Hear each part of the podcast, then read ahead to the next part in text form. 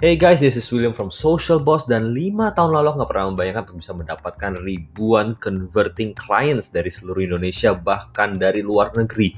Dan hari ini aku mau ajak teman-teman yang mendengarkan untuk melihat bagaimana businesses can use this strategy untuk meningkatkan income, pendapatan, profit, revenue, atau bahkan traffic kepada offline stores teman-teman semua. Jadi daripada lama-lama lagi, let's dive into it. Oke okay, teman-teman, balik lagi kali ini di Social Boss, dan hari ini aku mau ngomongin tentang prediksi marketing di tahun dua ribu dua puluh satu, khususnya the future of digital marketing ya. Jadi mungkin teman-teman sekarang di uh, yang dengerin ya, sekarang udah sering denger banget kata-kata digital marketing, social media marketing, dan berbagai macam uh, terms lainnya tentang digital marketing. Dan karena corona, covid sembilan belas, kita semua mulai berasa lah, khususnya mungkin kalau audiensku mungkin banyak kayak teman-teman dari dunia insurance gitu ya, teman-teman mungkin ngelihat bahwa wah gila ya, ternyata digital marketing tuh se-powerful ini dan kita nggak pernah tap into it gitu ya. Uh, nah ini sebenarnya menarik banget. Aku tahu banyak uh, teman-teman dari berbagai macam perusahaan asuransi rata-rata udah punya uh, digital platform gitu ya untuk mempercepat proses uh, bisnisnya gitu ya. Jadi biasa penggunaan aplikasi dan lain-lainnya. Cuma digital marketing mungkin yang belum pernah di tap lebih dalam gitu ya. Nah, aku uh, kemarin itu baca dari satu artikel gitu ya di social animal dot com namanya. Mereka itu melakukan sebuah prediksi gitu ya tentang sepuluh digital marketing untuk dua ribu dua puluh satu. Nah, sebelum masuk ke sana kita mau tahu dulu kenapa ya kita tuh perlu adapt ke digital marketing ya. Aku ingat banget ada satu orang, dia itu aneh banget lah, nama pekerjaannya itu Digital Anthropologist, namanya Brian Solis. Nah dia cuma ngomong gini satu hari, each business is a victim of digital Darwinism. Teman-teman tahu ya, Darwinism itu kan ngomongin teori evolusi gitu ya. Jadi ini evolusi digital gitu ya, the evolution of consumer behavior when society and technology evolve faster than the ability to exploit it. Nah permasalahannya digital Darwinism itu nggak diskriminasi. Pokoknya siapa aja yang pengen kompetisi, pengen maju lebih ke depan lagi, harus adapt terhadap perubahan dari teknologi. Kalau teman-teman nggak ikutin perubahannya, nggak adaptasi, ya pasti ketinggalan kayak kayak teori evolusi. Bye-bye aja gitu, karena kita nggak bisa ikutin perubahan zaman gitu ya. Jadi ya kita memang pentingnya adalah untuk kita tuh mengerti market kita. Ya behaviornya teman-teman sekarang lihat gini. Kalau teman-teman jualan, ini aku ngomong khususnya pertama untuk dunia insurance industry gitu ya. Jual ke orang tua aja gitu ya. Orang tua aku aja sekarang udah digital banget. Bener, aku gak bohong, orang tua aku udah digital banget. Mereka udah udah cukup prolific lah dalam menggunakan uh, digital technologies. Contoh, mamaku sekarang beli barang, dia bisa pakai aplikasi uh, Hello apa namanya Hello Fresh ya, atau apa gitu yang untuk uh, groceries. Papaku itu setiap hari belanja di Shopee. Dan dia udah gak nanya lagi. Sekarang teman-teman asuransi masih berharapnya datang satu, satu, satu, satu tatap muka. Ya mungkin masih bisa gitu ya. Cuma mungkin kapan akan habisnya? Menurut aku bisa aja habis gitu ya. Salah satunya adalah penggunaan Instagram gitu ya. Instagram itu sebenarnya udah ngebantu banget kita tuh untuk mengenali customer kita. Kita cuma perlu mengkapitalisasi uh, user experience dan user interface yang Instagram tuh udah kasih gitu ya. Kedua, kita bisa juga untuk build brand awareness dan loyalty, itu alasannya. Terus kita bisa compete sama perusahaan-perusahaan yang lebih besar. Kenapa? Karena kalau zaman dulu kan kita nggak bisa bikin konten gitu ya. Sekarang kita bisa sama-sama bikin konten, levelnya kita tuh sama dengan perusahaan besar sebenarnya. Karena uh, platformnya kan gratis, sama-sama pakai gitu. Bedanya ya mungkin mereka bayar agency, kita nggak bayar agency. Ya kita bisa belajar lah, mereka bisa bayar digital marketing, ya kita bisa belajar juga. Mereka bisa bayar ini, kita belajarin gitu kira-kira. Jadi kita bisa compete banget sama perusahaan besar. Nah, di dalam uh, ceritanya dia gitu ya, uh, di dalam laporan ini dibilang gini, menurut uh, Forrester Report di tahun dua ribu sembilan belas bahwa money spent on search marketing, banner, dan outstream video, Instagram video, dan email marketing will grow sebesar sembilan persen per tahun. Dan itu artinya seratus empat puluh enam miliar U S dollar by dua ribu dua puluh tiga. Udah gede banget angkanya gitu. Kalau teman-teman masih gak mau ngikutin, kita benar-benar percaya deh teman-teman gak relevan banget di dalam dunia marketing kalau kita gak ngikutin ke arah sini gitu ya. Nah, langsung aja kita masuk ke sepuluh prediksinya. Yang pertama itu adalah pertama A I. A I ini artificial intelligence udah pasti semakin uh, maju gitu ya. Semakin banyak data yang dikumpulin, semakin A I itu powerful banget. Cuman aku nggak akan bahas A I terlalu banyak gitu ya. Suatu hari aku akan bahas A I juga. Jadi dengan teman aku juga nanti suatu hari. Cuman kita akan bahas hal-hal yang lebih down to earth. Yang teman-teman bisa pakai secara praktikal. A I kan sangat-sangat nggak praktikal gitu ya. Nah, nanti ada yang kedua adalah bots, penggunaan uh, bots ya, Insta, uh, bukan Instagram bots lah, maksudnya chatbots biasanya, gitu ya, yang bisa bikin kita tuh uh, punya sebuah sistem bisnis yang seamless, artinya apa? Semua chatting, semua obrolan, semuanya bisa disistemasi. Jadi efisien teman-teman yang punya, misalkan teman-teman punya bisnis gitu ya, e-commerce dan lain-lain, itu semua bisa diotomasi secara uh, pakai bot. Dan ini aku udah ngelihat kenceng banget, bahkan Facebook aja punya botnya sendiri kalau aku nggak salah sekarang. Kita bisa bikin uh, sistem di dalam Facebook Messenger di mana ketika orang klik obrolannya semua udah udah kerekam semua dan udah tersistem. Jadi kita bisa bawa flow pembicaraannya terhadap apa yang kita mau berdasarkan bot yang kita atur gitu ya. Itu udah kuat banget gitu ya. Bahkan menurut datanya dia sebut gini, dari satu perusahaan Oracle gitu ya, sebut bahwa chatbots itu bisa save seratus tujuh puluh empat miliar U S dollar across many industries, dan itu gede banget, artinya biaya-biaya uh, admins dan lain-lain itu bisa di uh, reduce gitu ya dengan penggunaan chatbots. Ketiga ini yang teman-teman mungkin nggak pernah sadar adalah voice search. Di Indonesia mungkin voice search belum banyak lah karena penggunaan Google Home, Siri, Alexa, Echo, dan lain-lain kan belum terlalu banyak ya. Cuman menurut aku kalau di Amerika sih udah kencang banget lah. Apakah Indonesia akan adaptasi ke sana? Ya pastilah, suatu saat pasti kita akan adaptasi dengan penggunaan voice search. Semakin voice search-nya ini uh, bisa dengar bahasa Indonesia, semakin kita akan pakai juga voice search. Aku pribadi aja sekarang udah pakai, pakai banget aku di rumah, di mobil gitu ya. Kalau misalnya mau dengerin lagu aja aku semua pakai voice search semua. Aku udah nggak pernah ketik-ketik-ketik gitu karena lebih gampang. Industri gaming ini juga powerful banget. Kita pikir dulu gamers kan kayak anak-anak cupu, anak-anak nerd gitu ya. Tapi gaming itu udah gak nyantai lagi sekarang perkembangannya. Bener, aku gak bohong. Gaming itu gak santai banget. Aku ngelihat ada beberapa juga uh, penggunaan uh, iklan gitu di banners-banners, di game-game, di handphone. Ya jadi mobile phone, mobile gaming itu tempat banyak banget iklannya. Iklannya bisa muncul di mana-mana segala macam. Nah itu orang bisa pakai gitu ya. Cuma aku nggak akan bahas detail. Ada shoppable ads gitu ya, iklan. Aduh, Instagram juga semuanya udah shoppable semua, udah udah pusing deh teman-teman kalau ngeliat itu gitu ya. Aku ingat banget bentuk-bentuk kayak gitu dibentuknya dulu ada di Pinterest gitu ya. Sekarang udah mulai masuk ke Instagram. Instagram fitur yang paling baru adalah tombol likes yang ada di bawah kan udah berubah jadi tombol shop. Itu udah ngubah habit dan juga user experience dari Instagram. Jauh banget orang tuh jadi lebih sering shopping cuman karena salah pencet. Beneran, itu aku gak bohong. Banyak yang cerita gitu soalnya. Ya, jadi jangan sampai kita tuh lupa masukin Instagram shop kita ke dalam, uh, apa kita punya toko barang-barang ke dalam Instagram shop. Karena sangat-sangat kepake kok gitu ya. Nah, ada yang keenam itu adalah micro influencers. Influencer yang semakin niche, semakin kecil itu yang semakin orang tuh ngelihat bahwa mereka itu bisa capitalize uh, audience mereka. Ini aku udah ngelihat dari tahun dua ribu empat belas ketika aku waktu itu mulai masuk bisnis uh, kesehatan pertama kali. Kita itu udah jarang banget pakai orang-orang influencer yang gede. Karena kita pikir adalah semakin besar seorang influencer semakin kurang personal. Tapi semakin tipis gitu ya, semakin micro, semakin personal, dan semakin orang tuh connect sama mereka. Jadi lebih bisa di capitalize lah. Nah ini yang menurut aku salah satu hal yang penting untuk teman-teman adalah penggunaan micro influencers atau menjadi seorang micro influencers. Karena influencers, ketika kita jadi influencers, kita itu bisa punya kesempatan untuk punya sebuah produk juga di mana kita bisa jual. Once kita punya power untuk influence, once kita punya attention dari kita punya audience, teman-teman bisa jualan banyak apapun yang teman-teman mau jual. Mau jual asuransi, mau jual M L M, mau jual apapun kita bisa jual. Simply karena kita pu- adalah seorang micro influencers dan orang-orang itu pengen ikutin kita. Begitu aja.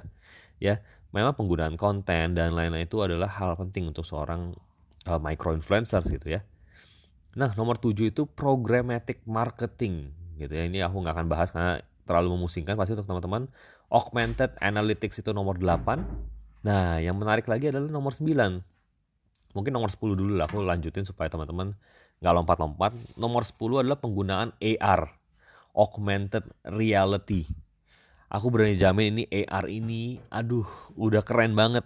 Jadi kalau teman-teman bingung penggunaan A R itu kayak gimana, ada banyak banget uh, perusahaan-perusahaan makeup yang menggunakan A R. Dia jualan lipstick gitu ya. Lipstiknya itu bisa warnanya itu muncul di bibir kita hanya dengan penggunaan A R dari mungkin kamera atau mungkin Instagram punya filter. Karena Instagram kan punya Facebook Spark. Facebook Spark itu adalah aplikasi untuk pembuatan um, apa namanya A R filter.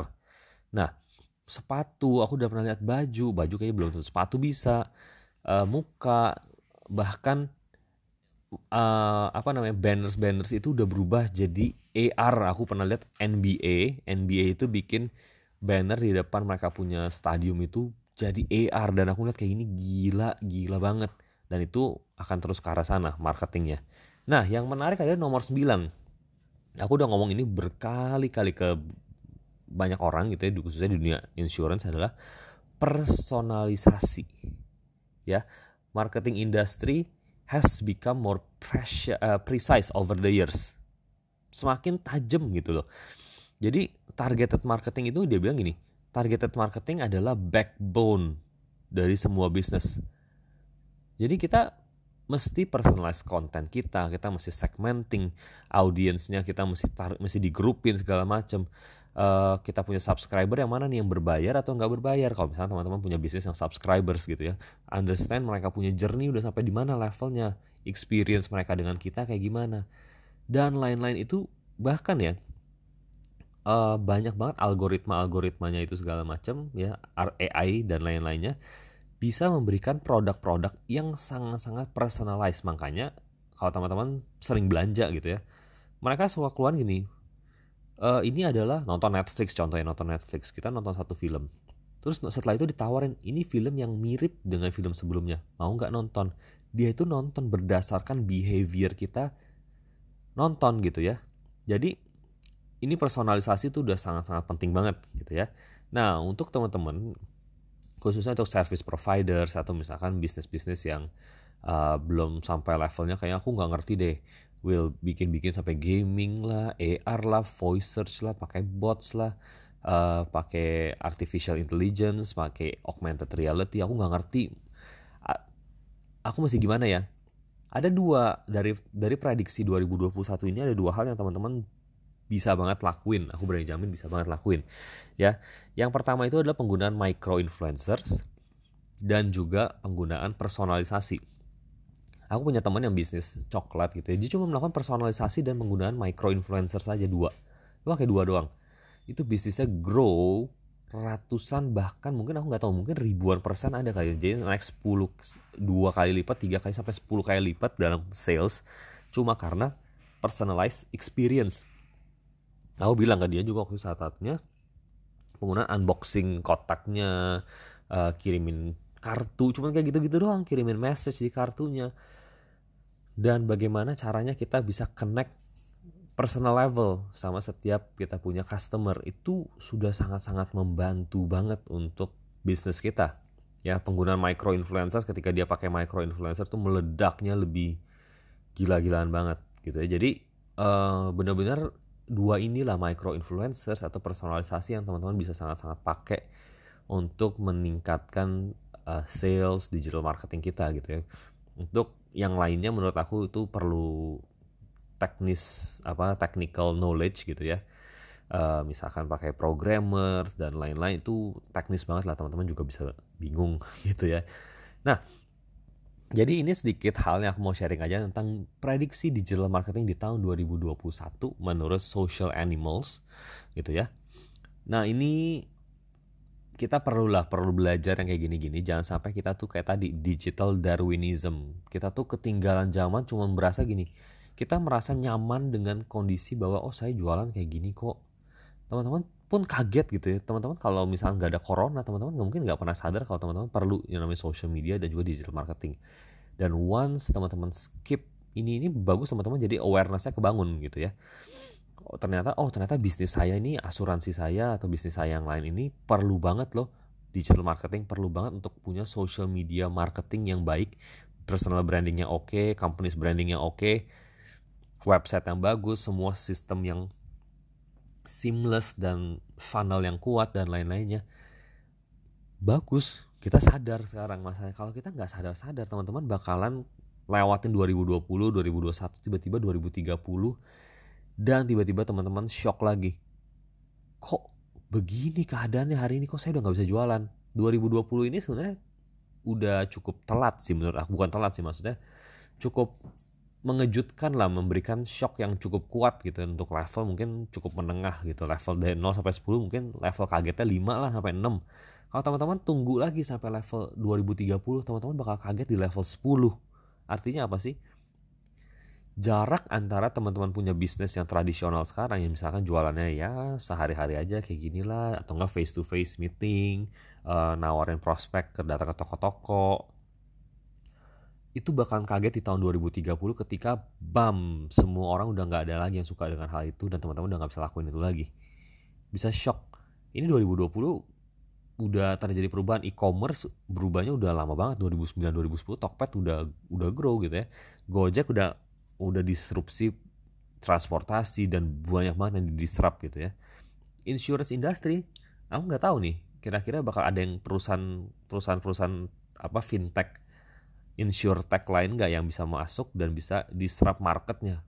Memang perusahaan-perusahaan yang yang sekarang udah ada gitu ya, Prudential, A I A, Allianz, dan lain-lain, perusahaan gede banget gitu ya. Tapi aku nggak jamin uh, orang-orang tuh nggak bisa punya mindset begini liatnya. Kok kenapa saya nggak ke yang kecilan aja? Atau misalkan asuransi-asuransi yang lebih personalized, yang lebih sangat-sangat, oh ini saya banget nih, oh ini asuransi yang kayak gini nih saya banget, bla bla bla dan lain-lain. Itu mungkin loh, aku sih nggak bisa bilang kayak, oh nggak mungkin Will, nggak mungkin hal-hal kayak itu mustahil, asuransi mesti full. Bener, asuransi full, aku juga pakai asuransi yang full gitu ya. Cuma kita nggak bisa bilang menutup kemungkinan atau bias lah. Itu namanya kalau misalnya di psikologi sebutnya cognitive bias gitu ya, bahwa ya saya yang akan terus menang, perusahaan kita yang akan terus-terusan menang. Menurut aku sih itu cukup menutup mata sebelah mata, eh, cukup menutup sebelah mata gitu tentang perubahan yang terjadi. Contohnya Blockbuster gitu ya.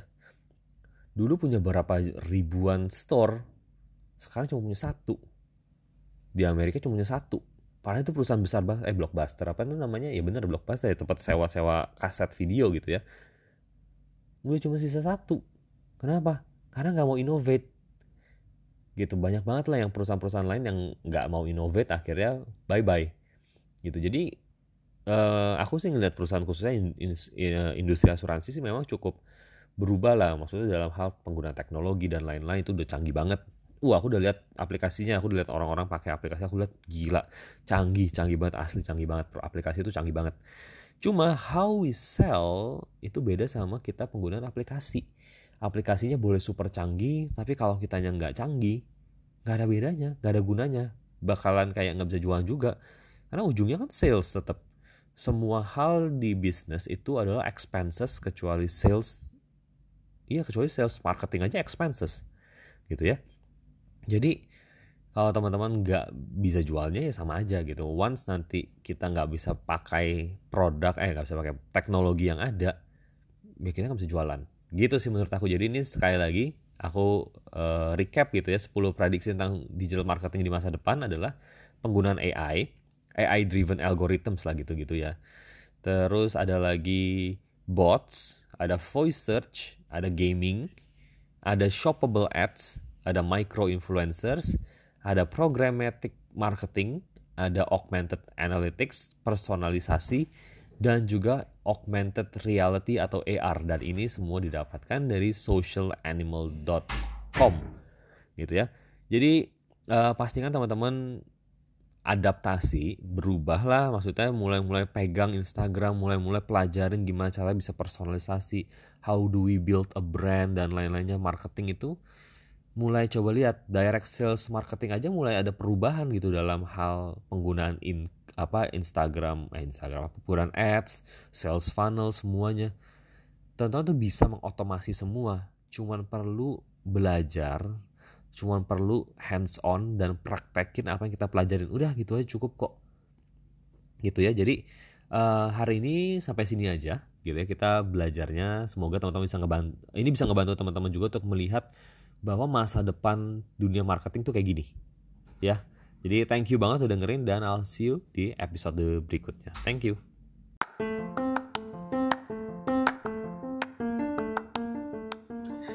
Hey guys, thank you banget udah dengerin podcast dari Social Boss hari ini dan kita akan ketemu lagi di podcast berikutnya. Tapi sebelum teman-teman leave podcast ini, pastikan teman-teman sekali lagi teman-teman klik linknya untuk webinarnya untuk teman-teman yang service professionals.